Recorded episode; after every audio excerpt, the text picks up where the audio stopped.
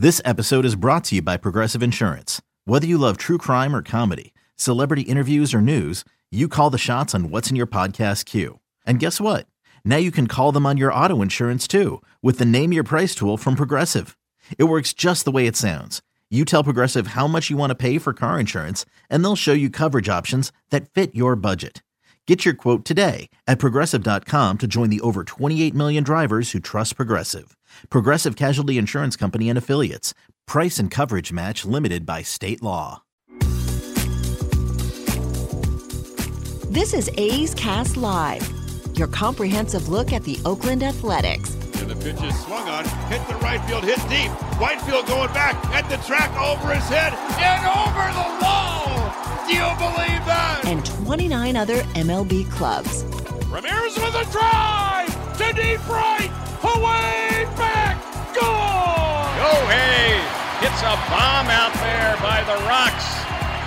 And boy, oh boy, this third inning is now showtime. It is a Judgian blast. All rise.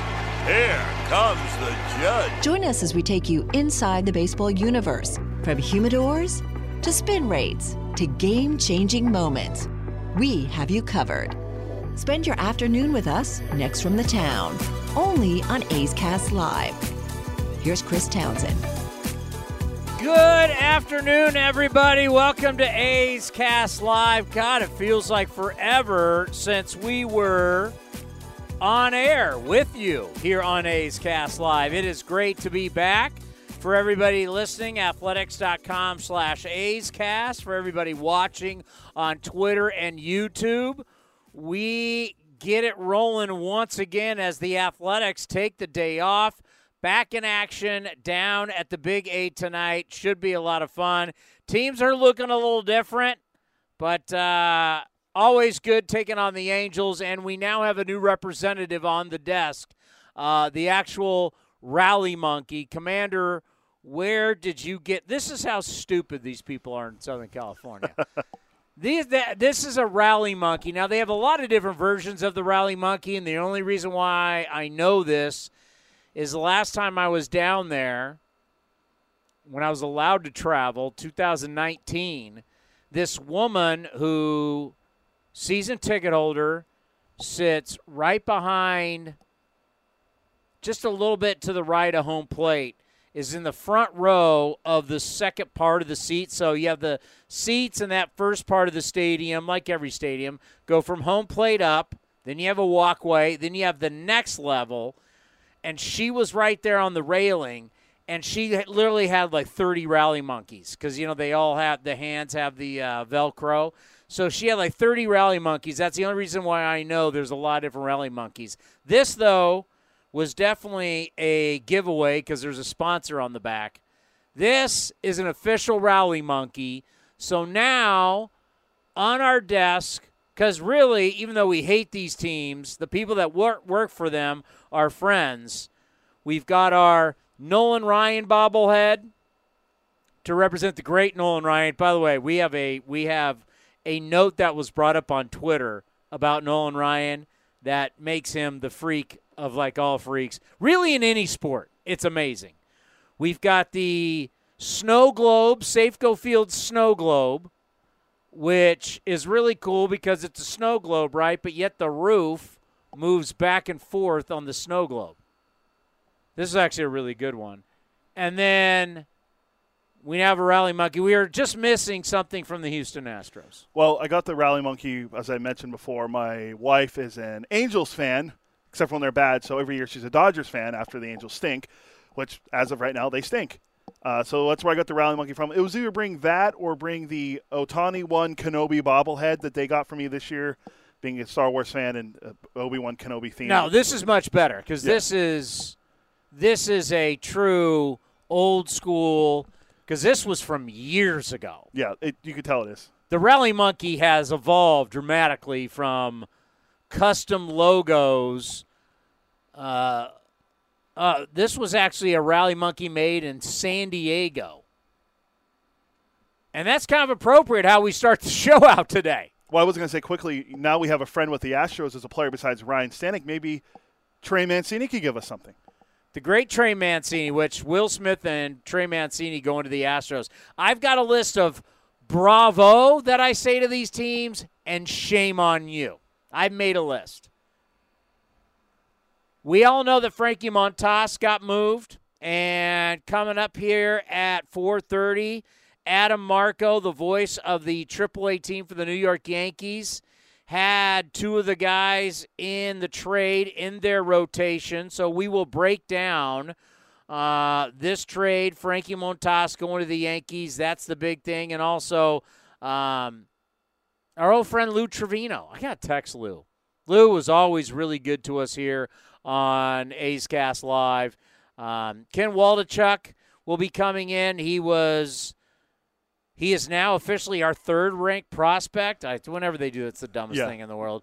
Um, but the big left hander from San Diego pitched at St. Mary's. He was pitching in tri- AAA. We already saw J.P. Sears, the other left hander in this deal, earlier this year against the A's. So June we'll- twenty eighth. We'll find out from the play-by-play guy of the AAA team. He's he's been watching them. What are we getting? Uh, Luis Medina uh, coming in as a hard-throwing right-hander in Double A. We'll also hear from David Forst what he has to say about these guys, and then Cooper Bowman, second baseman. I don't know if I will get into our friend Keith Law from the Athletic, who I've done a lot of shows with uh, former executive turned media guy, does not love the trade for the A's, but uh, we'll see uh, what this is going to look like for the Athletics when we talk to the guy who's seen. Really, the two guys are going to help us right away, and that's Adam Marco, who does play-by-play for the AAA Yankees, and we're going to have Melissa Lockhart, who does a great job covering the A's from a standpoint of the minor league system and really all of minor league baseball for the Athletics. She'll be here at 5 o'clock. How does she view it? What's she hearing? What surprised her didn't happen? I'm surprised. I thought a lot of deals would happen with the A's, and it was Frankie Montas and will you take Lou Trevino? I love this deal for Lou Trevino. A reset for him. He's got a terrific arm. He's a terrific guy. Gets in his own head. All of his problems are cerebral. They're all like all of us. If you play sports long enough and you play at a competitive level, you're going to have issues that have nothing to do with physical. You're going to have issues mentally where you struggle and you fight yourself and you don't trust yourself. And sometimes you you just you need a different different different place, different scenario. Lou's an East Coast guy, going back to the East Coast. I don't know will Lou start right in the Yankees bullpen? I would think so. He was. They showed a video of him there, clean shaven, no beard Yeah, anymore. Good. I, I, I fear, and I mentioned this to you and a lot of people. He can't be sent down anyway. No, I- feel that because he's making like three million dollars this year. So he had three million. Obviously, he's not making that, but I don't think he's he doesn't have options anymore. I- feel like he could be the next, uh, maybe Clay Holmes for the Yankees. Remember how Clay Holmes was a bad Pirates pitcher? They brought him in. They made him effective in the late innings, and now he's the closer of the, the Yankees. I'm not saying Lou is going to be the closer of the Yankees, but they can get him right. That's a deadly weapon for the Yankees coming out of their bullpen, and they are the best team in the Amer- well, not Amer- American League, Major League Baseball right now. It's a huge if, but Lou's good people, and like all these guys we have lost, we're gonna root for him.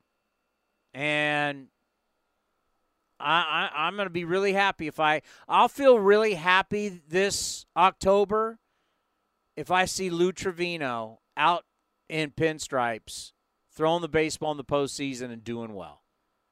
I mean, the relationship you developed with him, the relationship I developed with him. We remember when he first got called here. I mean, Lou was great to us. Lou is a super guy. Um, just got married recently. Like his life was going so good, closer, and then this year just got off to got COVID and just didn't really didn't really rebound. And it's been a brutal year.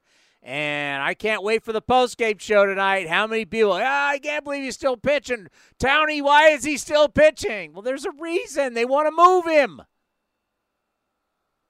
But his ERA is over six. Doesn't matter. Someone will take him. Someone took Joey Gallo, and it was the Dodgers, for God's sakes. If they still believe you have talent, you'll have a place in this league. But I wanted to start with this. The San Diego Padres today won the trading deadline in a huge way.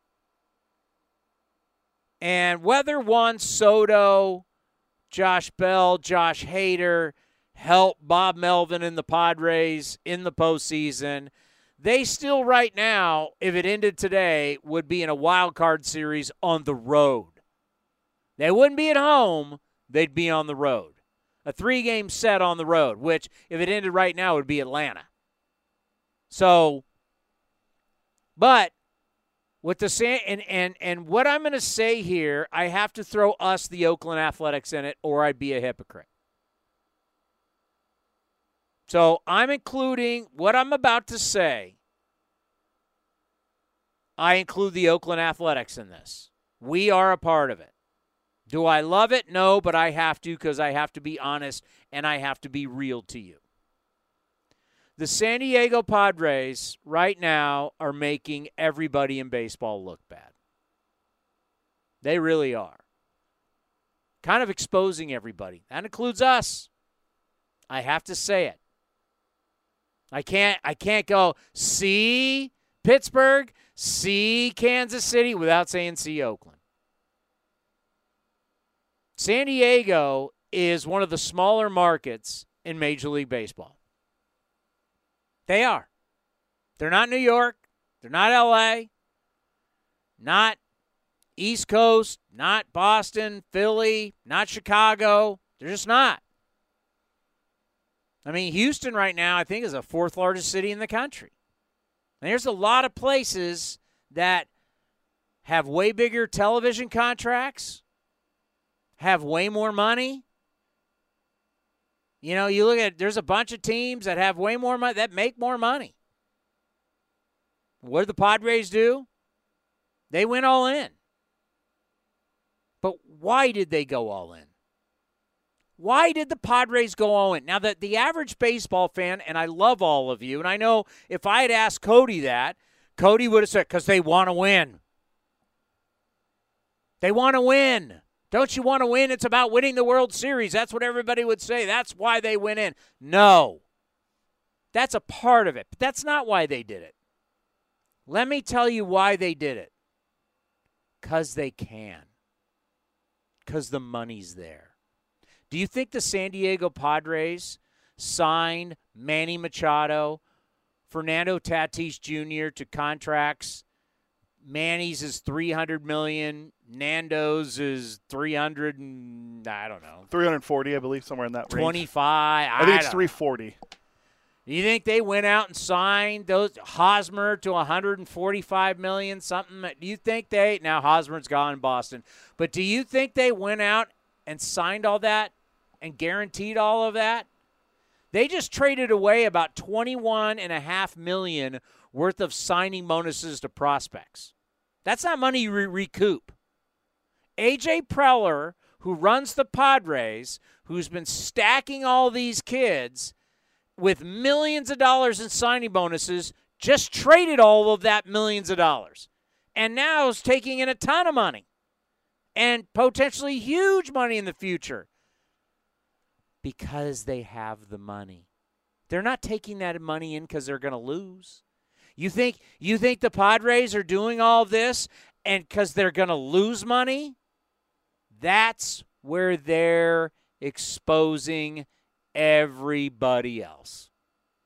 Sorry, telling the truth today on trading deadline. It's truth day to go along with the trading deadline. Everybody in baseball is making a grip of money. Right? They're all making huge money. Just the Padres are willing to spend it. With all the money coming in from Apple TV, with all the money coming in from Peacock, all the money coming in from the merch, all the money coming in from everybody who can watch games from around the world, baseball is cash rich right now. It's cash rich and attendance is not the big deal anymore. They're making money. It's just most of these teams don't want to spend it. That's why payrolls have been going down. Even with the COVID year, they're still making tons of money. The Padres are. You think the Padres are going broke? You think the Padres are just riverboat gamblers and we're going to put all of our money in the in, in the middle of the table and if we lose this hand, we're broke? Nope. They're doing all this cuz they got it. Cody, if I would have said before the show and you just heard that answer and I and I asked you, why do you think the Padres are doing all this? Well, I told you. You already said it. I said they want to win. They want to win. But they want to win. The the crazy thing too about No, they have Yeah, they want to win. They have the money. They're not taking risk. This isn't this isn't this isn't that you know, you may watch MLB Network and they may say there's a lot of risk here. This isn't risk. This isn't risk at all. They have the money. That's why when I get to my shame on you list, there's these teams that have huge money and they're not spending it. And shame on you.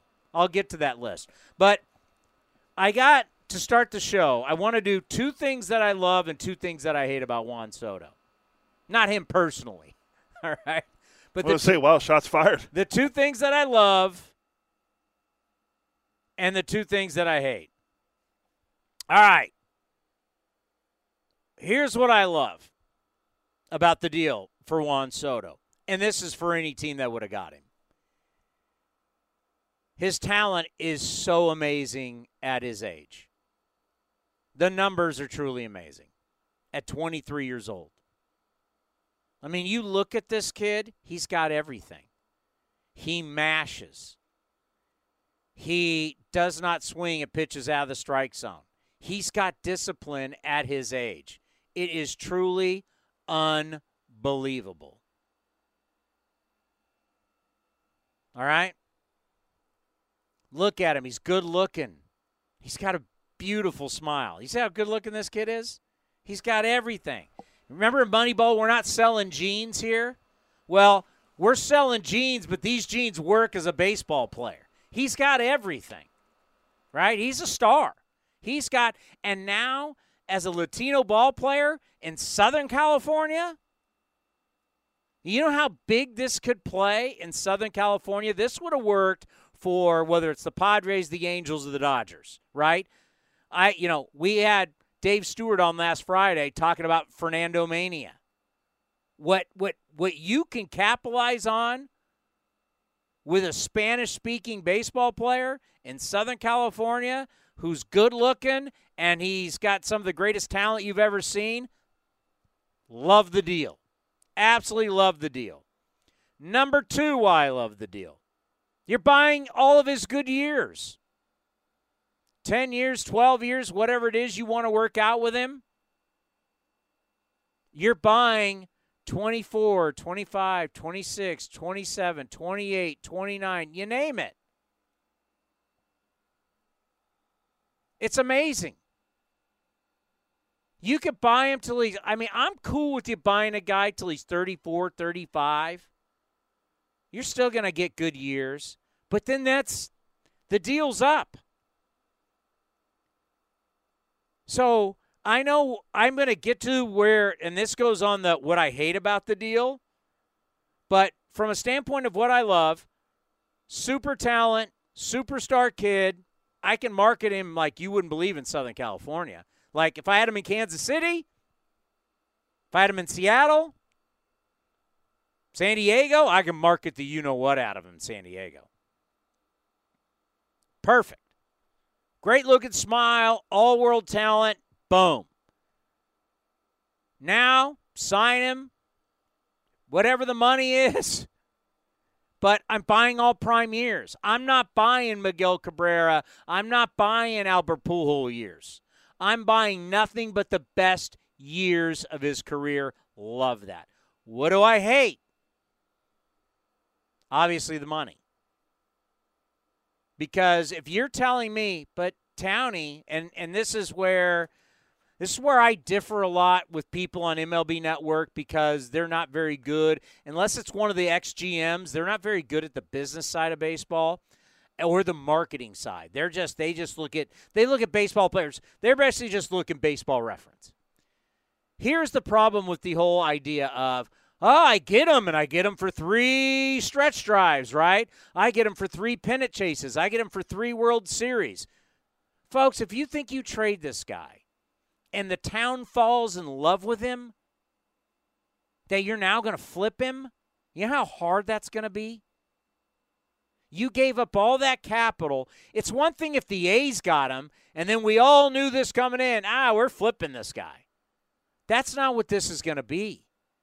You're going to bring him in. Everybody's going to fall in love with him. And then you're going to dump him when everybody's in love with him. It's like it's like, you know what? I found a woman who I love. She's perfect. And I'm going to bring her to meet my parents. I'm going to bring her to meet my family. But I know in my mind, two years from now, I'm dumping her. I'm moving on. Doesn't work that way. Does not work that way. So this is what I'm going to hate. If you're not going to sign him, I hate this deal. It'll be brutal because you're going to bring him in, and you even try that they'll fall in love with him. Like I just said, look at this kid. He's super marketable in Southern California. Fans are going to love him. He's a monster. He's going to hit. He's going to do. He's. They're going to be like, this is the greatest guy we've ever had. He's going to push Fernando Tatis to the curb. You're going to be looking at how do we move Fernando Tatis and get this drama queen who's always hurt, get him the hell out of here, and let's pay this guy. He's your next Tony Gwynn. And you're just going to move him in his prime? Gonna be tough to do. So I don't like it from that aspect. I think that will cause a lot of that will be you're try to tell me that's not gonna be drama? Oh yeah, I mean you're right. City falls in love with him. Preller's in a really bad and uh, tough spot. I mean, he you, you know he kind of remind you know you know what it kind of reminds me of who he reminds me of with that smile and who he could be in San Diego is like Junior Seau. Like that's a, good, that's a good comp. Everybody loved like you could. I say I didn't get dealt to you know like 17 years in the league, but once a town like that falls in love, remember, Padres have no competition anymore. There's no NBA, there's no NFL, there's no NHL. I mean, they're falling in love with this team all over again. And you fall in love with this guy, you're not going to be able to move him. Number two, what I don't like, and this is years from now, and this is first world problems is okay, you've now had him for 12 years. You had him through his prime. You love him. Me as a business guy say, now I want to dump him. Now he's heading to his late 30s. But the problem is you won't be able to. Why? Because once again, you fell in love with him. Because now it's going to be, well, he's going to have 3,000 hits. Oh, he's going to have 500 home runs or 600 home runs. And oh, yeah. This is now where you get into Albert Pujols and Miguel Cabrera you could ditch him at like 34. You could say, bought his prime years, had everything, but you're now going to say, ah, he's a statue guy.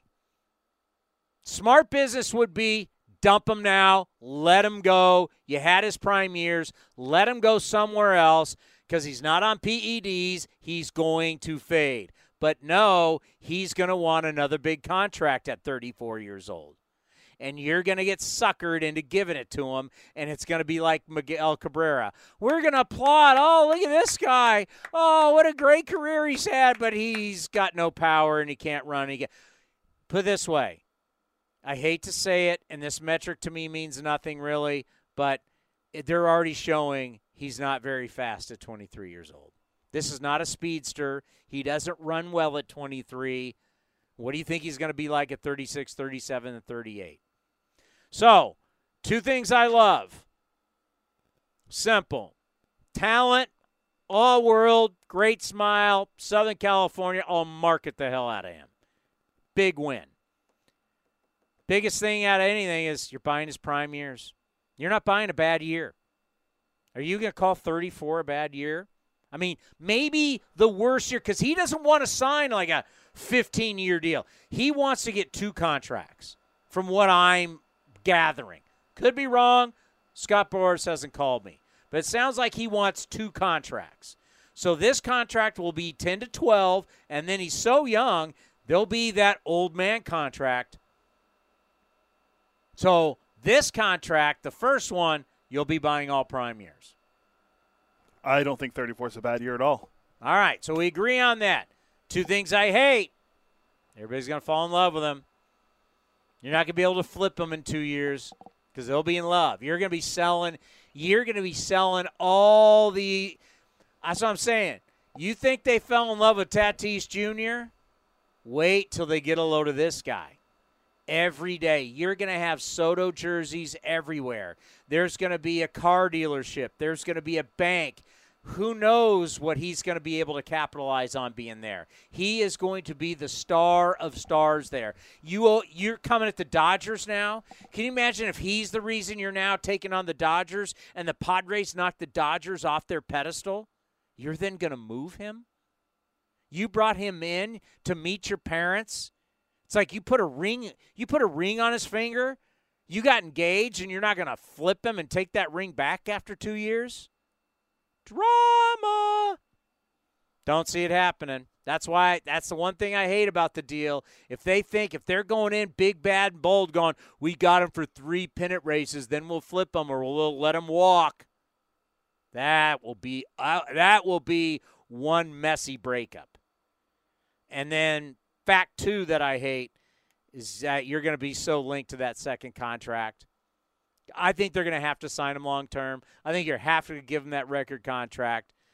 At, at that point, you're probably going to have to somehow ditch Machado or Fernando Tatis Jr., which we find out eh, you'll find a market. Tatis and Machado are still young. You'll find a market of where to move one of those guys. In the end, you're going to have to move one of those guys, sign this guy, sign him up to whatever this record deal is. So ha- part of this move I love, part of this move I hate. But if if in baseball terms, you throw on Bell, who's having a terrific year, and what do the Padres need? Padres are 17th. Well, I can tell you right now. Padres are 17th in runs. Padres are 17th in runs per game, 25th in slug. Bell gives you both. And you pick up Hader, to come out of that bullpen for Bob Melvin. So you picked up a closer, a first baseman who swings it, who's actually hitting 300. What? A guy's hitting 300? Yeah, they might have they might have acquired the two best hitters on the market in the same deal. And you get an, a guy who's potentially going to be an all-time great. Yeah, the uh, probably. Huge. I mean, you already got Soto, who people are comparing to Ted Williams, and Ted Williams from San Diego. I mean, people are probably going to be excited about Juan Soto, and then you get Hader also, who might be the best closer of his generation. And he has he, he had the record time to getting to 500 strikeouts, which is a big deal. I know he struggled the past month, and people some people don't believe in him anymore. He's still so young.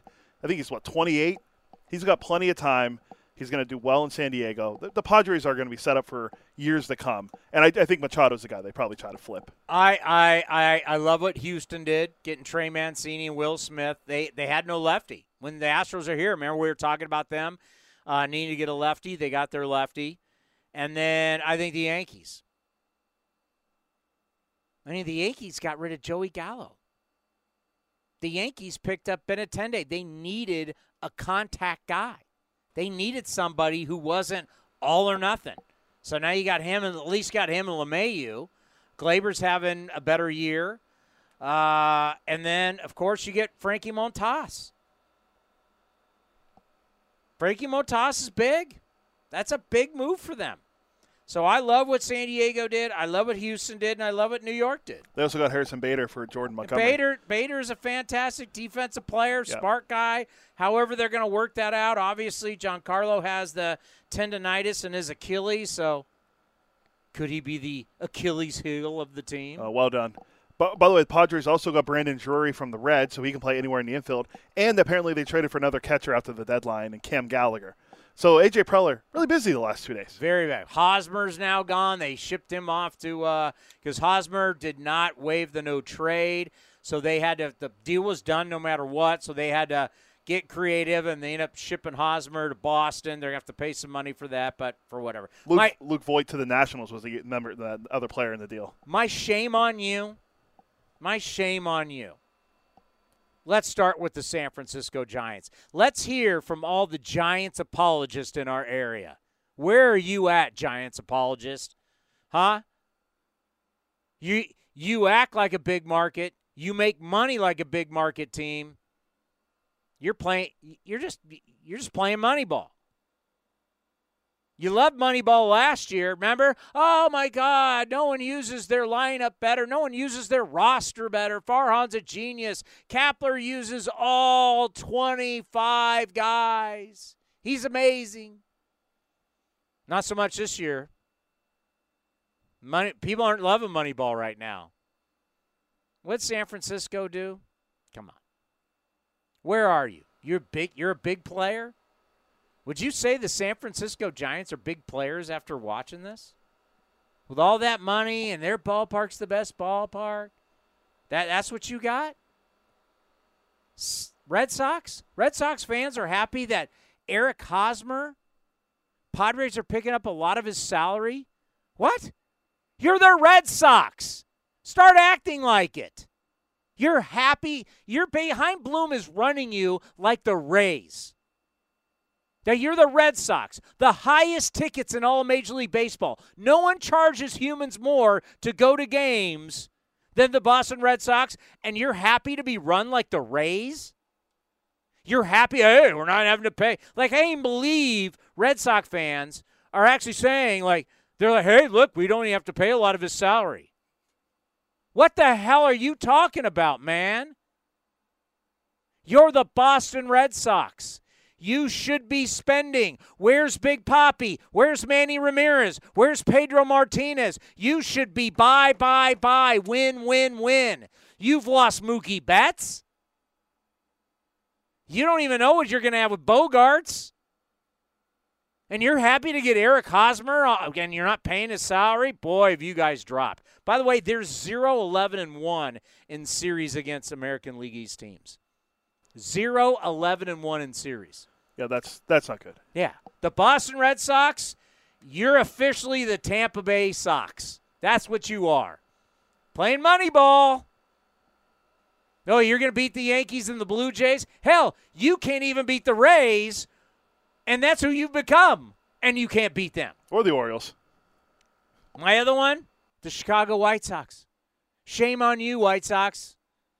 Who are you? You were supposed to blow everybody away everybody away in the Central. Foregone, foregone conclusion, we're the White Sox, Tony La Russa, all this talent.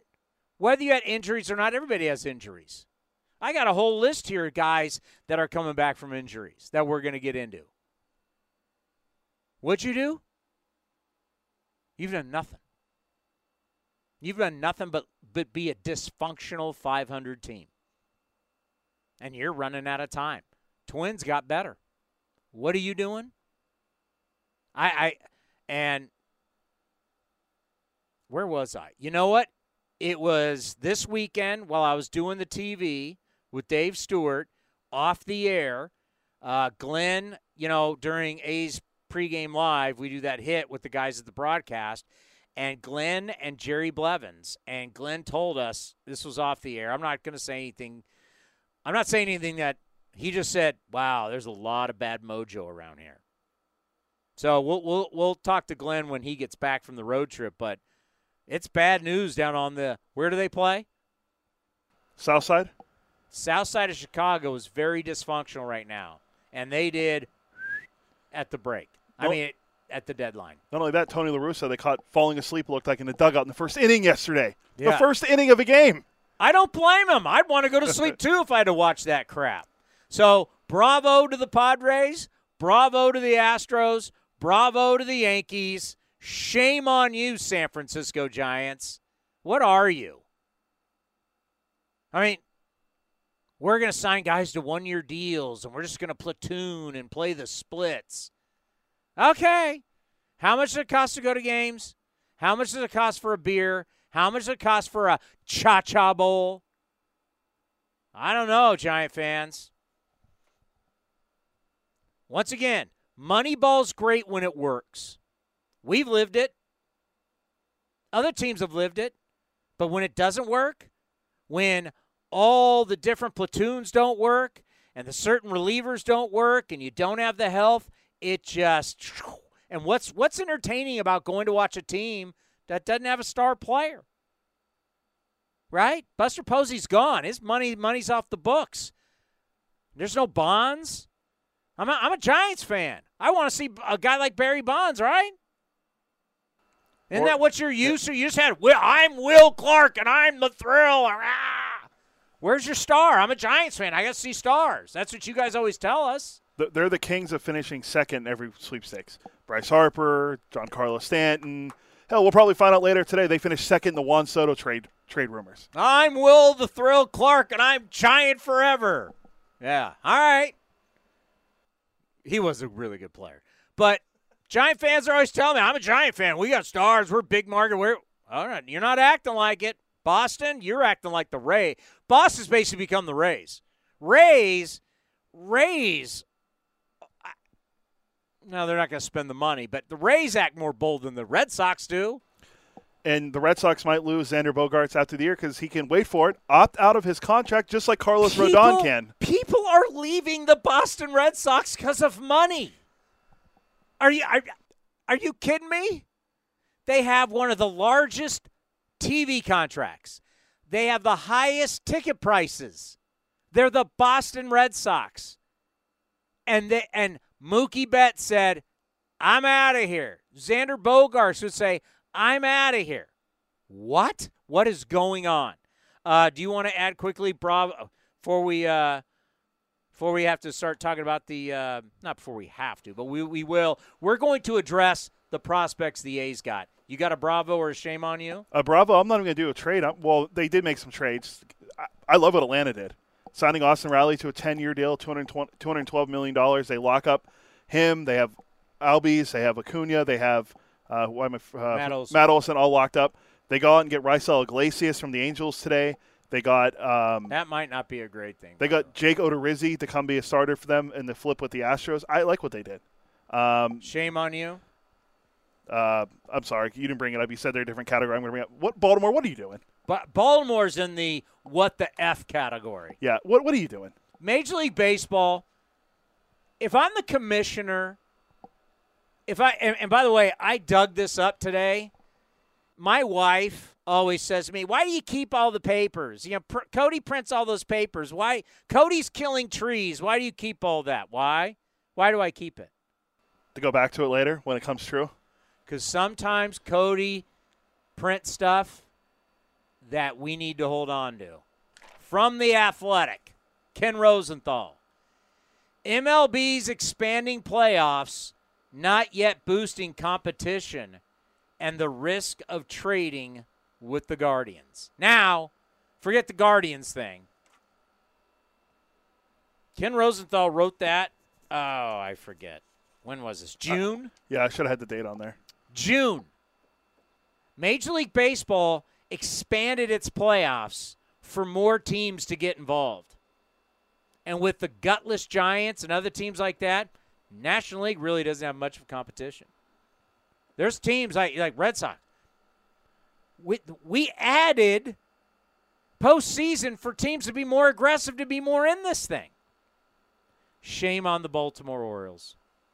I didn't ask you. You didn't ask. We didn't ask for you to go out and add. You're on a great run. People are showing up to the ballpark again. It's a great baseball city. People want to love you again. And what did you do? You sold players. And if the Orioles go out next year and stink, Mike Elias should be fired. And I don't like for calling for people's jobs, but here you had an opportunity.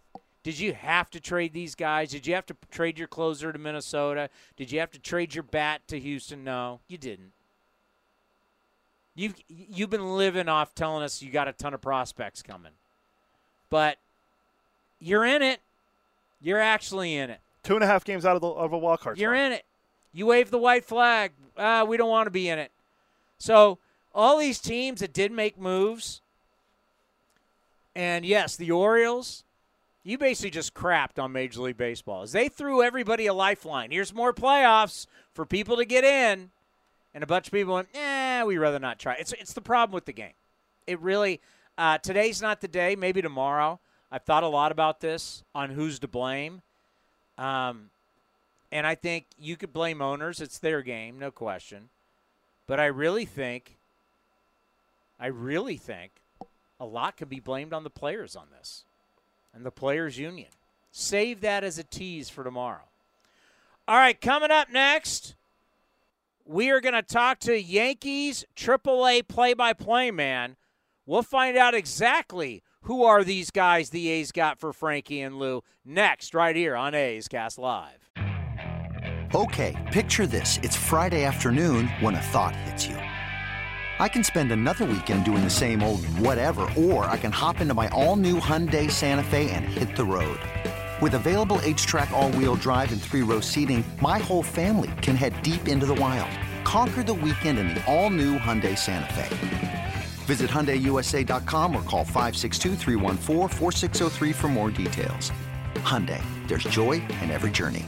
The Coliseum has gone by many names, but none better than the Last Dive Bar. Hi, everyone. Ken Korach here, and my friends at Last Dive Bar are helping us celebrate our longtime home. Last Dive Bar has the most unique merchandise for all Oakland baseball fans. T-shirts, sweatshirts, the Ray Fosse line, and my personal favorite, the lights have taken full effect. Visit their website at lastdivebar.com or follow them on social media at Last Dive Bar. All proceeds are invested back into the A's Community Fund and their affiliated charities. Go to lastdivebar.com. That's Last Dive Bar Walmart.com. A's Cast Live continues from the town. Here's Chris Townsend.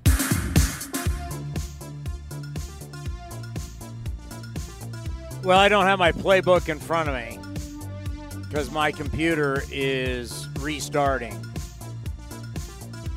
Can't remember his name.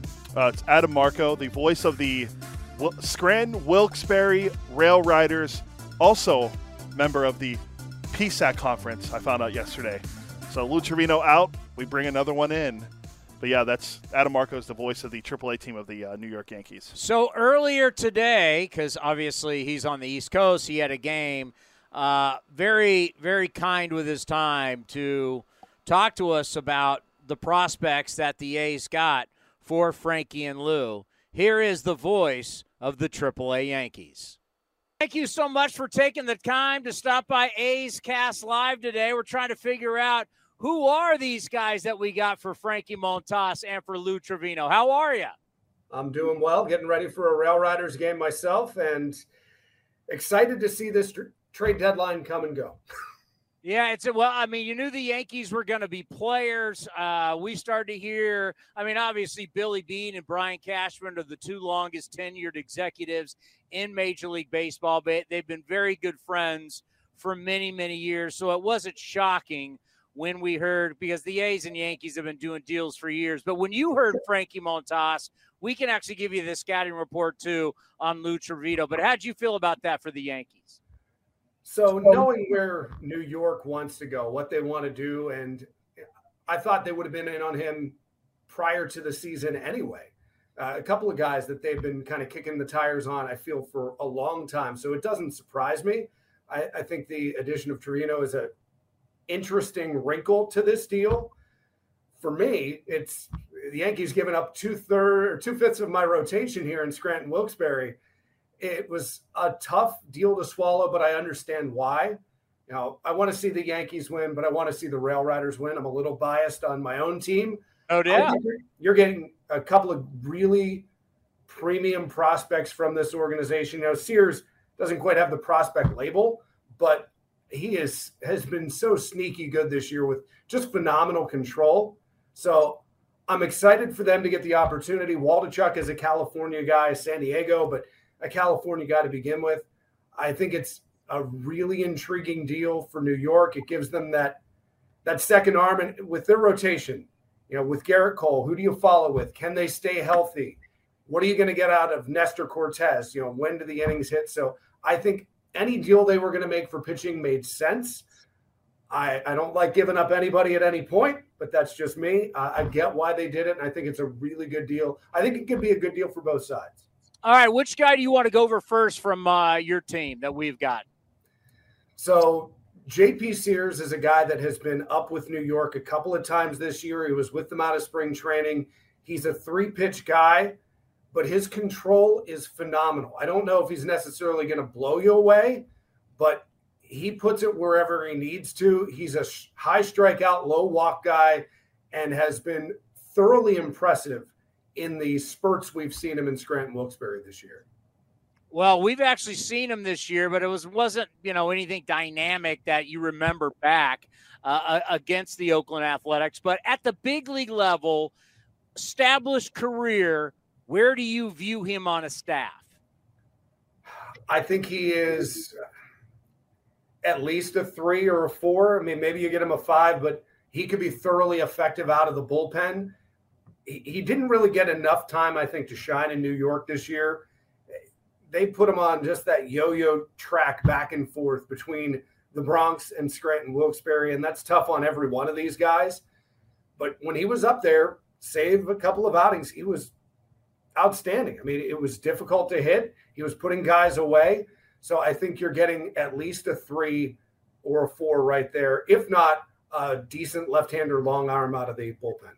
Well, what you're getting is versatility, and a team like the A's, where we are now, and where the game is going. My God, with the average starting pitchers this year only throwing 84 pitches a game, you know, the death of the starting pitcher. If you're somebody that can be, let's say, a three, a four, very valuable, and you're good coming out of the bullpen, you can eat innings out of the bullpen that's a valuable piece and a very versatile guy, and everybody's looking for that. So that's good. As you mentioned, Waldichuk out of San Diego came up here, pitched at St. Mary's. We're looking more at a high velocity guy, right? With stuff. He's a four pitch guy. His fastball, 96, maybe 97. We saw him in the futures game barely. a couple of weeks back, he threw three pitches 96, 95, 96. The control is still a work in progress, I think, because he's throwing 95, 96 from the left side, but he he can be very good when he is on. He works all around the zone. it's you're looking at a one-two right there with Ken Waldichuk. I really do think you are. He has been impressive at each level. Limited time since the Yankees drafted him, but he's been impressive at each level. He, he might be a little bit further away than JP Sears. Like Sears could go up and help a team tomorrow. Waldichuk might be a 2023 kind of guy, but I think fans will really like what you're going to get out of, out of both of those lefties. Well, that's what I like to hear, and I think that's what A's fans want to hear because everything we've talked about, this is the the year of discovery for the A's. You know, we just had that run, went to the playoffs three straight years, and then last year came up short, 186 games. But this obviously is a pivot season. So what we're trying to find out right now is who can help, but really who can help for the future. And what you're telling me is, I got two guys that could be in the rotation. One in Waldichuk, who could be one of our better guys, a right, versatile right. guy in Sears. But you're giving me two guys that could be pitching at the big league level next year. It wouldn't shock me, and I don't know the A's through and through. It wouldn't shock me if you saw Ken Waldichuk in the big leagues later this year. Quite honestly, threatening for a big league rotation spot next year wouldn't shock me whatsoever. You got a couple other guys in that deal in Luis Medina, who we haven't seen yet. He's one of, for me, he was that next guy up from Double A. If we were going to lose an arm this week, oh, I expect, okay. I expected Medina to be one of the guys we would see. So I think you've got a couple of high end prospects. Uh, admittedly, don't know much about the fourth guy in this deal, but I think it's a pretty decent haul considering what the Yankees gave up uh, from their minor league system the last couple of weeks in the Benintendi deal. Now this deal, it's it's a lot, and I hope for New York's sake it works out, and I hope for these players because each of the guys we've talked about, they have been phenomenal to work with. They've been easy to talk to. They've handled the media well. Not that you know AAA media is difficult, but I think they're guys that can excel no matter where you put them.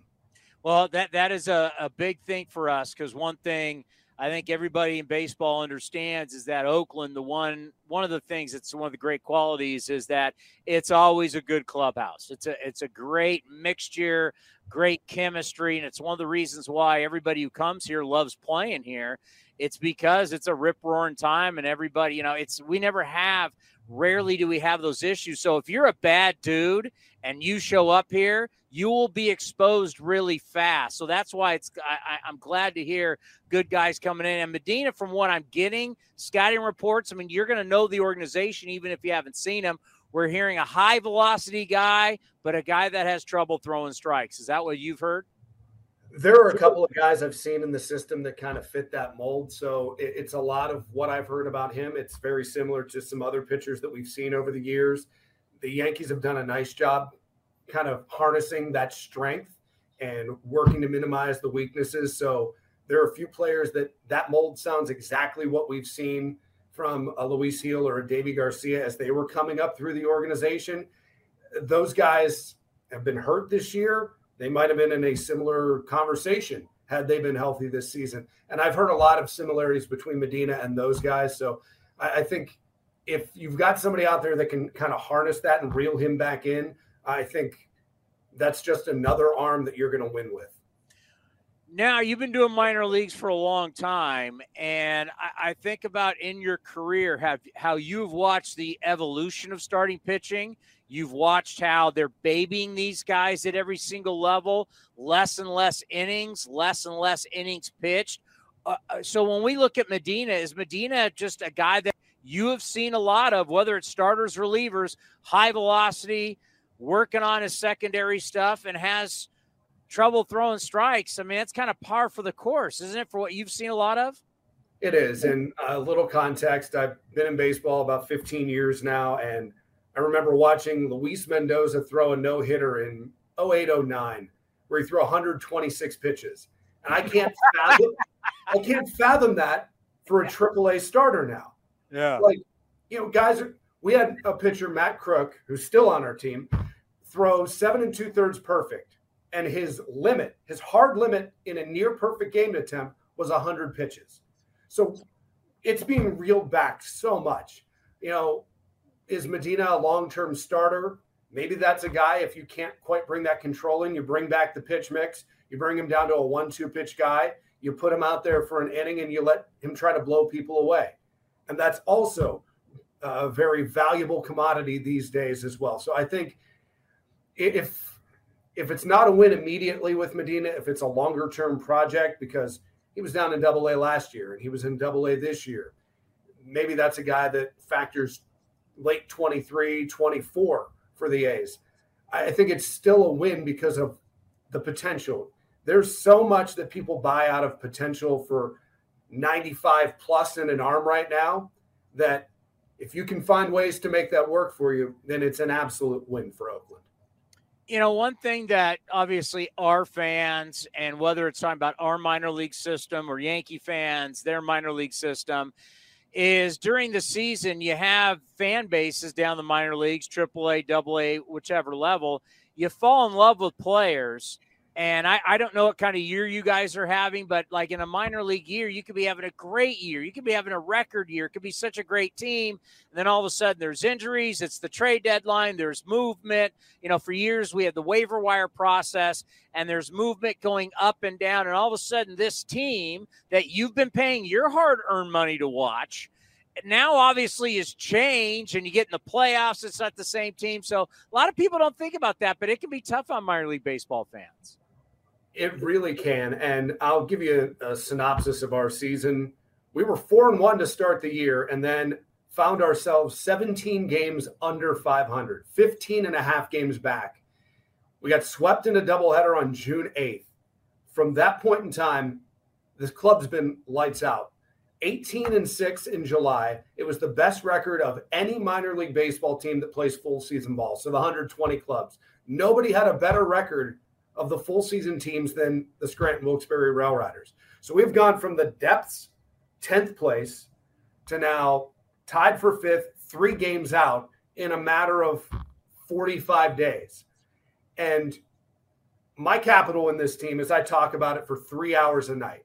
I am invested in this. I don't like losing. I don't like watching bad baseball. I have to talk about it for three hours. Like, I want to win. So seeing guys, and I'm happy for Waldichuk and Sears and Hayden Wesneski, who got traded the first deal the Yankees made yesterday, got traded over to the Chicago Cubs. Like, I'm happy for these guys because clearly they're going to get a shot sooner there than they would with the Yankees, it seems. And Sears had his chances and could have been back up there tomorrow, quite honestly. Um, but I'm invested in it. Like, I want to win on a nightly basis. I hate the trade deadline. like, yeah. I, I don't want to see. uh, 2018, the Yankees traded away seven of our 25 man roster at the deadline. A quarter of the roster shipped out for that playoff run. Like, I was jittery yesterday. Like, let's just go. Let's get it over with because you don't know what you're going to walk into on Tuesday. You don't know what you're going to walk into after this trade deadline. I think we still have a good team. I don't know if it's what we were because we were pitching heavy. That's what got us back to where we were. So it, it's tough. It's melancholy. You want to see these guys do well. You want to see them get to the big leagues. You want it to be with you, with the New York Yankees. But on the same side of that, I, I want to win on a nightly basis. I know the Yankees want to win, the A's want to win, everybody wants to win, and we had it. So I don't know what tomorrow brings. Yeah, it's it's not easy, and also you know with the way the Yankees have been rolling for so long, you know I try, you know you and I are old enough to we remember when the Yankees weren't good, and uh, you know Don Mattingly only made the playoffs one time in his career. Sure. I mean there there were a lot of issues with the Yankees for many years. That's when we were young. Now this generation of fans, the Yankees are in the playoffs every year. I mean it's it's been it's just been an incredible run, but what also makes that tough is that you know, like Oakland is the land of opportunity. You get in this organization, doesn't matter where you're drafted, doesn't matter your signing bonus. I mean, you play, you shoot through the organization, you have a chance to make the big leagues, and we can end on this. That's not the same in certain organizations and very tough right now. If you're a minor leaguer for the Yankees, wouldn't you say, to try and crack that 26 man roster? The pressure is always on in New York, and I saw we, we hosted Brian Cashman on a Zoom prior to the season, and he talked about that. That was one of the questions somebody asked. Like, you're never off the hook. It's always got to be on, and it's a fan base that is passionate about it. And every every organization, every team has its passionate fans. We get a guy here in AAA who has a you know three hit night, and the response is always call him up. Everybody is call him up. That's I, I tweet that out constantly now. Like list off five guys, call them all up. Like nobody yeah. is ever happy. It's always the next thing. And a 70 win team, a guy with, you know, no matter what they do, it's never enough until they win number 28. And then it will not be enough until they win number 29. It is such a very different mindset. I grew up in the Pittsburgh area. I grew up an LA Dodgers fan until I started to like the Pirates and their 20 years of misery. So, like, it's different than anything else in the world. It, it, no matter what, never enough. And I give them credit because they get there and they have the chance and they have the opportunity. Now they just need to get over that hump for the 28th time. It's New York and it's the New York Yankees. And when you talk about calm up, remember everybody loves the backup quarterback. Everybody loves the backup quarterback. Always. Hey, thank you so much for your time. We truly appreciate the insight and good luck to you the rest of the season. Thank you and best of luck to you guys and enjoy our former rail riders out there on the West Coast. Well, we will. Let's hope to God that these uh, rail riders show up and this kid from St. Mary's absolutely shoves. Ken Waldichuk. They the good track record from St. Mary's recently. Tony Gonsolin, Corbin Burnes is pretty good. I don't fear St. Mary's. I'm one and zero against St. Mary's. I mean, the last time St. Mary we you want to go over when I beat St. Mary's at St. Mary's? You want to go over that? What was that? Nineteen. It was a big what? game. What year was it? Ninety five. Because the remember the only other player we know besides Tom Candiotti that's a St. Mary's alum. Uh, Why does this not? Alex Jensen the, was the helmet's not fitting right with the headset. I don't know. But the first thing I said when I saw Does it, it look crooked?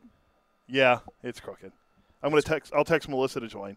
Um, Alex Jensen was at St. Mary's, but he wasn't.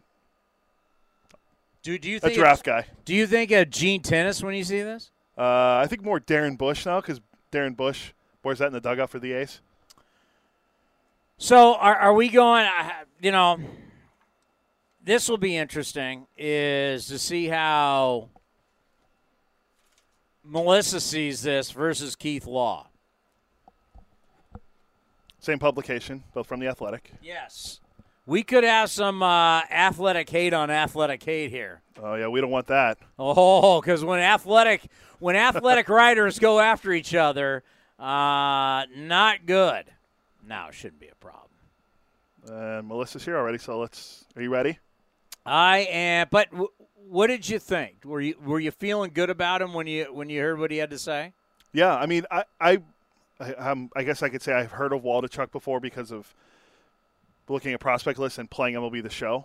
But other than that, like it's not like I sit there and watch Yankees Double A. We've seen Sears. Games. Yeah, we saw Sears June 28th against the A's. Frankie Montas, I believe, pitched that game against the Yankees. Sears actually pitched pretty well in that game, got a win. But uh, let's see what Melissa has to say about the new prospects for the A's. Nobody better than Melissa Lockhart. She's with us here from the Athletic. How are you? It's been a while. Yeah, I'm doing well. How about you guys? We are doing well, and of course, we, we we want your opinion. There's a lot of opinions out there. When you heard about the trade, did you say yes, it's a great deal for the A's, or did you say, well, it's one of those, like a lot of deals, we're going to have to wait and see? You know, I, I think you do this long enough and you almost always have to wait and see right? I mean i know that's that's not the the like good answer for no top, we melissa we need to know, now. We need to know right. right, now. Did they win this mean, trade? you know when you're when you're a, a, seller it's all about what happens later right? So I, I, think there's probably no one that when the a's traded jeff samardzija uh, to the white sox was like man that that's a trade that's going to make them you know have Marcus Semien, you know, MVP candidate, and Chris Bassitt, one of the best pitchers in the league. I mean, a lot of people sort of were like, eh, you know, who knows? So I, I think you got to give it a little bit of time. I, I do think, um, you know, the guys they got back really addressed a need in the system. Obviously, pitching beyond the major league level has been a real issue for the A's in their minor league system the last two seasons. So, um, you know, these are guys that are not that far away. So I think you have a good sense of who they could be, which I think is is good. You know, sometimes the, the sexier names are the ones that are in A ball because they're the ones that kind of have this hype about them. Um, and you see that a lot with like the Mariners package that they got, uh, you know, Louis for Luis Castillo that they sent to the Reds. But I think ultimately there's so much variance about what can happen to a player from A ball to the big leagues that when you get a guy who's already established himself at AAA or has made a few starts in the big leagues like JP Sears, you have a much better idea of what you're going to get there. Um, so from a risk perspective, I think this deal is a lot less risky than some of the other ones. Yeah, it's like on uh, draft day in the NFL, they're giving grades out. You got no idea what your third, fourth, fifth. Uh, these two fifth rounders we got, nobody has any idea. It's going to take some time. I will say this from your own publication, Keith Law, who also writes for The Athletic, I've read his article. It says Law's trade report Yankees add Frankie Montas I don't like the trade for the A's. So he did not love this trade when he looked at it. So it is a wait and see, but tell me why this can be a win for the A's. Well, I think as long as they are playing at the Coliseum, A's teams have to pitch well. That's basically the winning formula for every team that's been in this, you know, stadium since they moved to Oakland has been based on having a strong pitching staff. And uh, you know, right now they are transitioning from what was a very strong starting rotation, you know, maybe arguably one of the top five in all of baseball last year, uh, to a, a, really big unknown. And you have Cole Irvin and you have James Kaprielian and you have Paul Blackburn, you know, as, as pieces that you can look to for the next couple of years. But beyond those three guys, uh, you know, you've got so many injury issues with with Daulton Jefferies, and then you know guys that were sort of um, not progressing as you would hoped at AAA, that there just was a huge unknown there. So starting back in spring training and adding the, the, players that they added in those trades in the spring and then adding the players that they added today there's just so many more candidates to fill those spots now um, and then those who don't make it in the rotation can fill bullpen spots that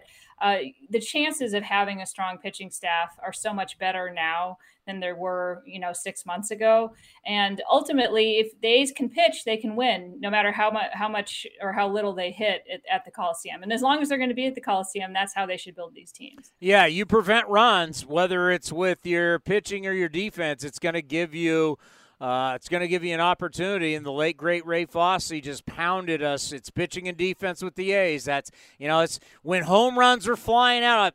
Fosse was always pitching and defense, so we live by that. Uh, Waldichuk from San Diego pitched to St. Mary's, uh, left-hander with a big arm. Do you see him front of the rotation, middle, back of the rotation? How do you see him? Yeah, I think he's got a real shot to be a number one or number two guy in the rotation. You know, he's got four pitches that he can turn to that are all, you know, major league average or better, which is, is really solid place to start from. He's got the velocity to miss bats, but he also can change speeds really well. He seems like he has some pitchability already. Um, you know, that St. Mary's pitching factory kind of gives these guys a really good base to work from, and then they seem to come to the pros and just take off. So, um, you know, he he's a guy. Um, you know, it's actually funny. Uh, my next door neighbor randomly is good friends with his mom from childhood and has been asking me about him throughout his pro career. So nice. I, have been following him very closely since inside info. Yeah, and so so I was very excited to tell her that I'll have a lot more information on him, you know, coming soon. So, um, but I mean, you know, he's he's dominated every level that he's pitched at so far as a pro.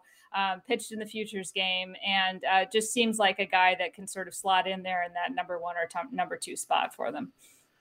And the great thing is, and we're just talking the AAA voice for the Yankees, like these guys are, they're ready to start pitching the big leagues, right? So, uh, you know, whenever you get this super young talent and you just wonder and you have no clue, uh, you're talking about guys that are going to be pitching in the big leagues probably maybe later this year. Uh, we just saw Sears when the A's played the Yankees. So it's been explained to us that he could be a starter, could pitch out of the bullpen versatile guy. Obviously, he's already pitched in the big league. So, would you do you expect to see both these guys with the A's at some point this season? Yeah, I mean, you know, they don't have that rotation spot for Montas filled yet, right? They they yeah. don't have to fill it because they've got the off days. So uh, it's entirely possible that Sears gets one uh, start in Las Vegas and gets a chance to fill that rotation spot right away. We'll have to see kind of how they decide to fill that there. Obviously, there's there's a few other candidates with Logue and, and Adrian Martinez and um, you know that that they can go to, but um, I would expect you'll see both of them. I think Waldichuk hasn't had quite as much uh, AAA experience yet, so they might give him a few more starts. But um, you know, I, I think you're going to see a lot of mixing and matching as they go down to the end of the season. Now, I think they're at that point where they didn't trade away a whole lot of the veteran guys, so you're not going to see a wholesale, you know, kind of group come up. But um, I think you are going to start to see guys, maybe Pache getting a chance to come back and see if you know the improvements he made can stick. Um, some of the pitchers getting opportunities as well, because I think you know ultimately these next couple of months are their opportunity to sort of see what is our building point for the start of next year. And you know guys like like uh, chad pinder and stuff may not be there but um, some of these other guys are going to be. So they have to kind of see a little bit what they're going to get from them. So earlier today right before we brought you on adam marco does the play-by-play for the AAA ball club for the Yankees. So he these guys were in his in his rotation. So he's been calling their games. He hasn't seen Luis Medina yet. Um, who he said though reports are he was about to at some point come up to AAA for the Yankees. Throws really hard, has had control problems in the past. What have you found out about him?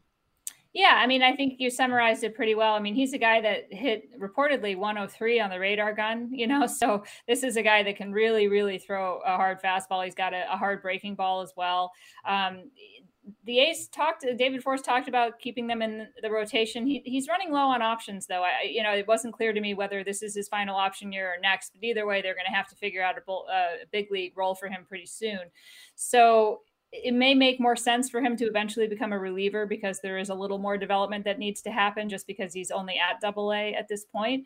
And there is those command issues and sometimes those command issues lessen when you have a guy that can just focus on two pitches as opposed to trying to get three or four working for him. But uh, I mean, absolutely electric arm, and there is a lack of electric arms, you know, in the system, or at least there was. I think they've added quite a few over the last uh, six months. But um, you know, velocity has never been a strength of the A system, and so he immediately becomes one of those really notable guys because of his ability to throw hard.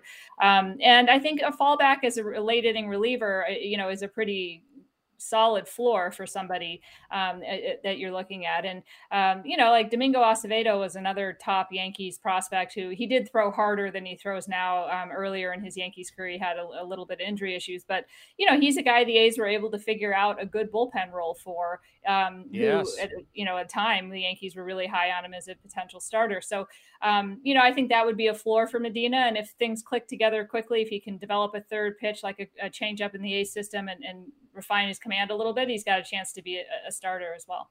Cooper Bowman. I'm here. You know, you hear the you hear what David Forst had to say. You read some reports, and then you see he's hitting 217. Um, what do we know about him, and will he actually be able to play up the middle? Some people kind of vary on his skills. I know he's kind of a second base shortstop guy. What are you hearing there? Yeah, um, I mean, I think you know he's kind of a scrapper. Um, I, it reminds me a lot, actually, of what Joey Wendle's sort of um, profile was when the A's acquired him, a little younger um, in his career.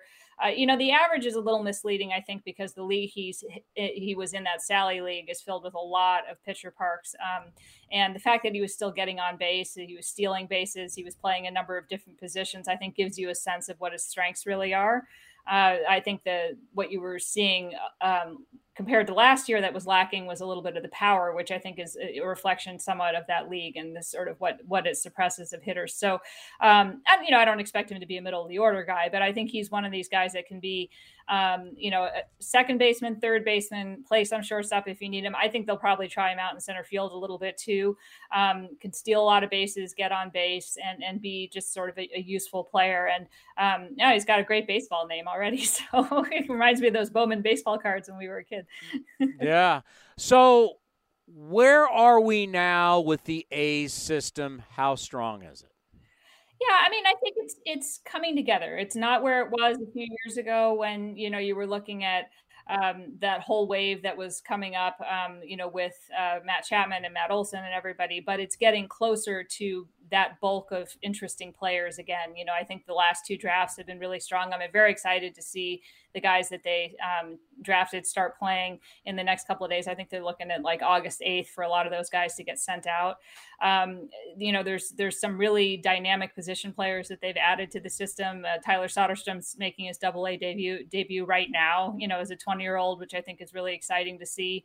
Um, I think he's going to be a major power force for them um, in the in the near future. Zach Gelof's a really dynamic player. Even Logan Davidson, who I think a lot of people have given up on, is having a really nice rebound year at Double A. So um, there's some useful players there, and then the pitching now kind of coming together a little bit more. So um, there's just a lot more interesting players to look for, which I think you, you really didn't see as much last year. So um, it's it's still a work in progress. I imagine we'll see more trades in the off season that will probably enhance it even further. Um, but I think it's off to a good start anyway. So when you say trades in the off season, we're talking about big leaguers. Who do you think that would be? I mean, I you know, I think it, it, logically you would look at Sean Murphy and who the, they've acquired behind Sean Murphy in the last uh, you know six months and getting Shea Langeliers and and, and drafting uh, Daniel Susac.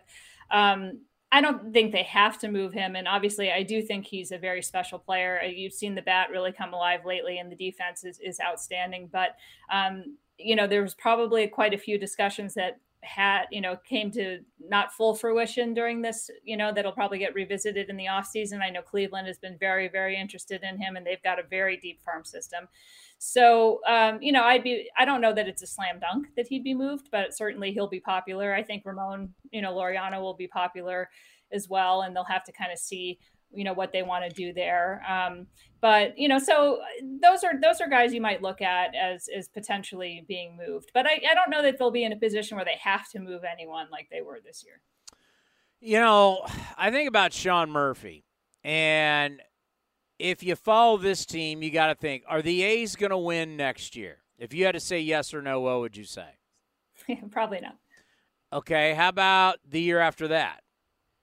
You know, I, I I never put it past them because they've come together so quickly in the past. And I do think the fact that you've got guys like Gelof and Soderstrom in double A doesn't take that completely out of the equation. And the pitching is starting to look better in the upper levels. I wouldn't put a pin on that year and say that's the year that the window for sure opens, but I think there's a chance. Okay, so that takes two years. Let's just say two years.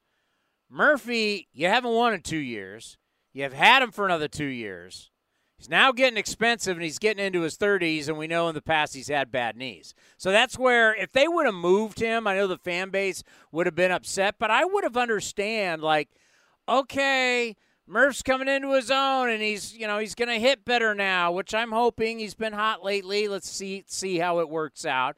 But it's like having a really good catcher who can hit and you're in last place doesn't do you any good when he's 28 and 29, right? Yeah, no, I, I don't think they didn't trade him because they were concerned about fan backlash. I think that would have you know precluded a lot of trades if that if that yeah. had been something that they consider. Um, but uh, I, I think honestly, the catching market clearly didn't come to the same level that people kind of thought it was going to. You look at Willson Contreras is still on the Cubs, which is kind of amazing. You know, guy's going to be a free agent. Well, well, he and, said, hey, wait, wait, hold on, Melissa. He he took Cubs off his Instagram. There's no way he can still be a Cub. He, he's he's still there. He hugged everyone. There was tears. he said goodbye. goodbye. You yeah. hey, you take you take you take your team off Instagram. It's a big story. You're for right? sure gone. Yeah, I mean he's going to have to come back with a beard or something because it's like you know, um, I mean it, it's I mean it, it is really interesting. So I, I just I think there were only a few clubs that were really maybe in the market for catchers, and those clubs for whatever reason decided not to pull the trigger at this deadline. But I do think that these clubs will reconsider things in, in an off season. And um, I, you know, I do think Murphy will be one of the more attractive players on the market. And, you know, I think we will see Shea at some point, eh, you know, during the second half, and it'll give the A's a good chance to see, you know, is this guy ready to be the primary catcher at a big league level next year? I think they feel like he probably is, but they'll give him a good chance to to get his feet wet, you know, the second half of this season. Yeah, this is. I just looked up Langeliers. It was my next question. Uh, hitting 277 and 883 OPS. I, the numbers are always skewed down in Vegas, but 19 bombs, 318 ABs, MVP of the futures game. Uh, how much more does he got to do down there? I mean, what, what, when, when are we gonna? I, I know we have 8,000 catchers in this system, and you only can play one a night. Uh, how much longer does he need to be in Vegas anymore? No, I, I don't think so. I think you know the issue is more just who they have, you know, in Oakland. I think they're they're giving both Murphy and, and Vogt those starts, so they don't have a spot for him at the moment. Um, I, I, think he has shown enough to go up there. You know, he's a very similar player to Murphy. Um, hits the ball really hard, is not going to hit the ball for average, but is going to hit for power, and the defense is going to really make him that valuable player. And I think it'll be helpful for him to have time with both. Um, you know Murphy and Vogt because I think it'll give him an opportunity to, to soak up you know two of one of the more uh, intellectual catchers out there. So um, it, it's probably not something they want to do so early because he won't get a ton of at bats, and I don't think they want to rob him of those at bat those regular at bats that he's getting right now, just in terms of reps. But uh, I, I, would expect by you know maybe end of this month, you know he'd be up there. Um, you know certainly by that extra two players in September, but um, maybe even before that. I mean, like, seriously, I got to do this minor league report every day. I want to go. Why is he still there? I want to see him, and I want to see him now. All right, so let me give you. Uh, just give me a couple players that for you, your wish list, if you say, okay, these are the one, two, three guys that I want to see at some point in Oakland. This is their name. Take Langeliers out. Who else would you like to see and why? Well, I'd like to see Garrett Acton, the reliever, um, who's really pitched well in Las Vegas. I think it'd be very interesting to see how he slots in in this sort of revamped uh, bullpen. And, you know, I know that Dany Jimenez came back and took um, Lou Trivino's spot in the bullpen, but I think there's obviously a, a spot for another kind of late inning type arm at some point. So I'd really like to see him. Um, you know, very interested in seeing both Sears and Waldichuk at some point this year. And and I'd like to see how Christian Pache's changes, you know, play out back at the big league level. He's getting the ball in the air a little bit more, um, which was really his main objective in going down to Las Vegas. Um, and I think you know, obviously the the defensive talent and um, is is already major league quality or better. Um, so if he can just hit a little bit, I think he'd bring a lot to the team because the, you know the center field defense is just not quite the same without him out there. So uh, it would be really good to see what kind of rebound he can have when he comes back up. I'm glad you mentioned that. I, I hate to say it, I actually forgot about him. I haven't thought about him in a while, and I and because I know he dipped, and it just kind of depresses me because at one point it's like, oh, he's hitting 320, and then I look now, he's hitting three 256. I mean, that's going to be the question about Pache. He's athletic. He's a super kid. I mean, a really nice kid. Everybody loved him up here. Uh, as you said, defensively, he can go get it. I mean, he's he's a he. I think when he came over, people didn't realize how big he is. He's like a NFL free safety type size. He's a pretty decent sized kid who can run. It's just the question: Is he going to be able to hit? Can he compete on a daily basis in that box against big league pitching? Yeah, and you know, I, I, think that remains to be seen a little bit, but there there were certainly mechanical issues that were not um, allowing him to get the ball up in the air. And so, you know, if if those are being addressed, I don't think he was ever going to be a high average guy anyway. But if he's able to get the ball up in the air and hit for power more, um, you know, you can tolerate 230 if he's hitting 20 home runs and he's stealing 20 bases. So, um, you know, I think that's what you're what you're looking for, and I think that's certainly within well within his you know outcomes um, with the talent that he's got because he was hitting the ball really hard. He was just hitting it on the ground, and there's just not a lot you can get out of that uh, at the big league level. So now for you, because you've been you've been scouring all these guys. I know you have to do stuff with the Giants too sometimes. I mean, is, is this now? Thank God it's over. Grab a glass of wine and just relax a little bit. Now that we don't have to worry about the waiver wire process anymore. That this is it. We had our deadline. Yeah, I mean, with the draft coming right before this, it's yeah. been yeah. you know a brutal, I'd say six weeks for all of us that, that kind of do this stuff for a living. So um, I, I, think we got to get through tonight and the content that comes out of that. But um, it will be a little bit more relaxing after that. And and I'm really looking forward. You know, when it comes to the A system, so many guys were hurt and they're all kind of coming back right now. Um, and so I think it's going to be a lot more fun these next couple of months to follow the teams because I think you're going to really start to see their best guys, um, you know, actually have reps and make progress where so many of them were on the injured list for so much of the year. So, um, you know, I'm looking forward to it, but uh, yeah, I could use a few days off, I think. Well, I, I just said this the other day with Eno Sarris on the air. I say it when we have you on.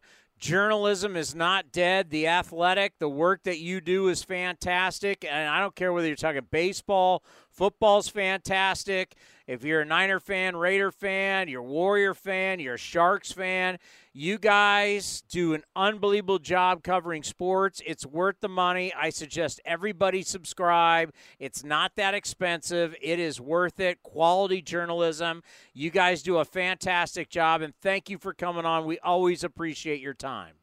Well, thank you. And that ten dollars I gave you to bribe you for that endorsement. but hey, hey, remember, remember when? Because radio is the same thing. The consultants would come in and they say less is more. And what we found out with podcast or what we found out with the athletic, that's not the case. If you are a good writer and you give me an article it doesn't need to be less than one page. It doesn't have to be half a page like you get on ESPN.com. It can be eight pages, but if it's quality journalism, we'll read it. Yeah, absolutely. And and you know, we're churning out and as you said, I mean, any sport, even soccer, if you're getting into the World Cup and everything, you know, highly recommend you guys coming on and, and joining us. But I, I appreciate the, the endorsement. Well, exhale and enjoy. We'll be calling soon.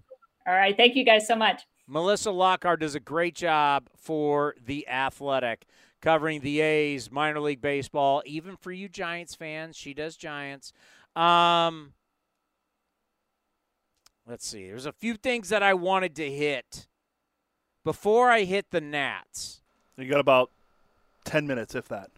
um, just a list of guys wrote down quickly for the we didn't make a deal, but we're getting guys back healthy. It's like a deal at the deadline. Don't you like that tired act? Yeah. Because what happens with hurt guys? You don't know. You don't know if they stay hurt. You don't know if they come back 100%. But uh, your favorite Frenchman, who's not a Frenchman, Luis Robert, Yeah, I call him Robert. uh, for the White Sox.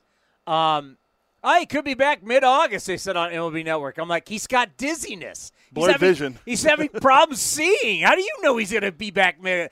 I, the stuff people say in baseball, it's great. They do it in all sports, but the stuff in baseball, it's crazy. He can't see right. How do you know he's going to be back mid-August? There's no way. Um, Carlos Stanton's got the uh, Achilles tendon issue. Uh, Lance McCullers hasn't pitched this year. Could be coming back for the Astros. Uh, Nate Pierce, Pearson from the Blue Jays, hard thrower, great stuff, but he's been out. Jack Flaherty, Cardinals been out. Wander Franco, not Franco, it's Franco. Uh, he's been out now since what June? Yeah, after signing that big, yeah, huge deal in the offseason, they haven't really got. And the Rays are still above, floating above water without him. That just shows you how good they are. I'm not going to give you his nickname because it's not right, but he is from San Jose, the great Mitch Haniger and the Mariners. You forget that he's been hurt. Walker Buehler, one of the best pitchers in the game, has been out since June. Bryce Harper and the broken hand. Mike Trout in the back. Forgot one.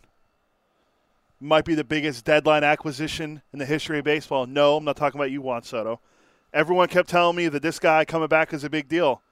Jacob DeGrom back for the Mets. Four and two thirds, three hits, one earned run against the Nats. He's done. Take six, him out. Six strikeouts. Nats winning one nothing. Yes, the Nats with Hey. nobody on their team winning. Hey, Mets don't need DeGrom. Mets have won a season high seven straight games, outscoring their opponents 43 to 20, and they haven't won eight in a row since 2019 and their starters right now 8 and 4 with a 1.95 ERA in the last 20 games. They don't need you DeGrom. You want to opt out, you want to get out of town? See ya. They don't need you. They can take their money and spend it somewhere else. He's gonna be a brave if he opts out. I think he's gonna be a brave. I, I you know what happens when he leaves New York and he goes 6 innings and gives up one run? He won't be as celebrated as he was in New York. Uh, media market. Telling you right now, he leaves New York, and the whole he's the greatest pitcher ever. He goes six innings, gives up one run. He won't get celebrated like that in a smaller market. Am I wrong on that? Not at all. I think it. If it's not L.A. or or New York, he's not gonna get. Even L.A. I mean, He's not gonna go L.A. anyway. Well, I'm not he- I'm not gonna rule that out. he has not been. He's a phenomenal talent, two-time Cy Young Award winner, but he's not a workhorse. And everybody's looked over that aspect of it, and they give you all the numbers where he's just phenomenal, and his metrics are phenomenal. But you take him out of New York, where there's that big voice to champion him, and he's giving you six innings, five and two thirds, for a lot of money. I don't know. We'll see. Something I wanted to bring up that I thought was really, really interesting from a standpoint beyond just our game and the deadline. And I took a picture of this today because I thought we all would be real interested in it. Why is my photos not? Can't get out of my photos. Jesus. You got about five minutes to get through this. I took a picture today of the Washington Nationals Game 7, the team that won the World Series.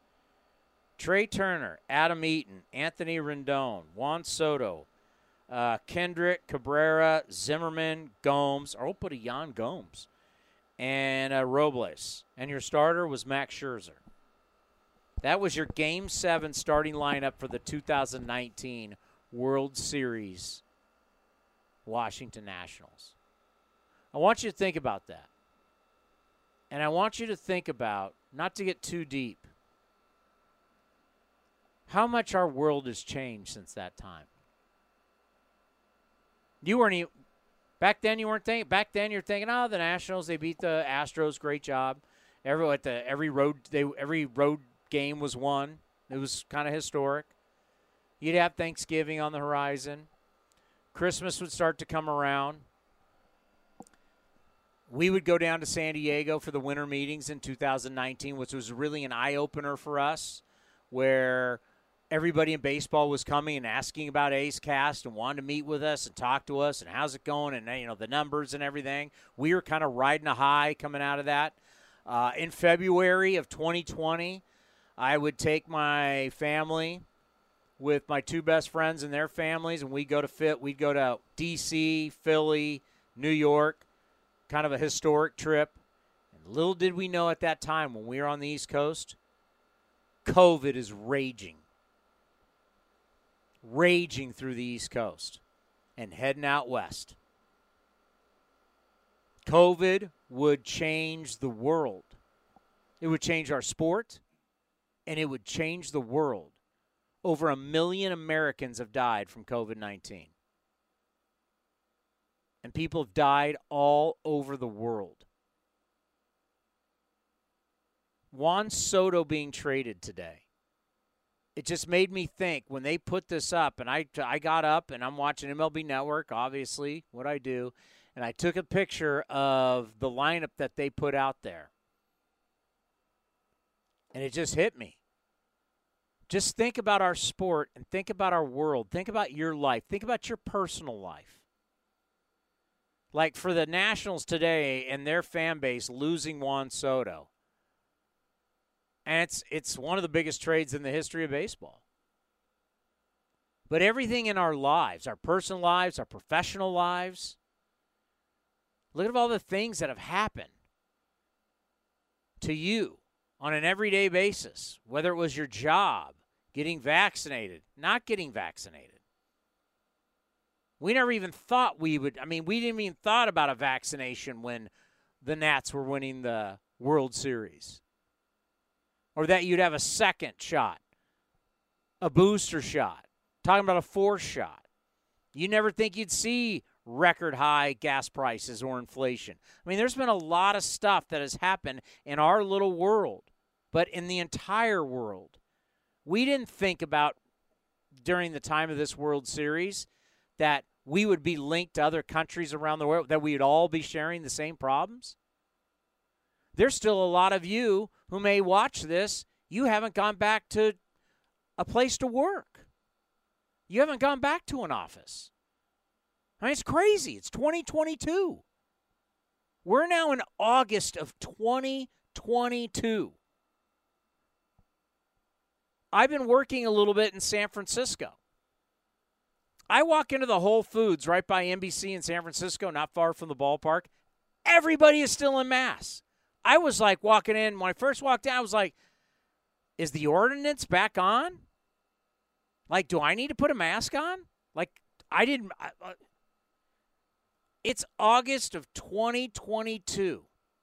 Juan Soto's been traded, and think what the world was like when the Nats last won the World Series. We had the lockout in baseball. We've had our worlds have completely changed since the last time Juan Soto and the Nats won the World Series. 100%. Only one guy in that lineup is still on the team, and it's Victor Robles. I asked, I asked Cody before the show, what does it mean to you? And well, and I said, watch, I'm going to blow your mind on this one. Yeah, I didn't think you were going there. I don't think anybody thinks about that since what has happened in your life. What's happened to your family? What's happened to your job? What's happened to the world since the last time the Nats won the World Series and Juan Soto was a Nat? Yeah, a lot of stuff's happened. I mean, I got married again. A lot of things have happened. Yeah, I made it about me. Both right my kids have had COVID. I've had COVID. I did.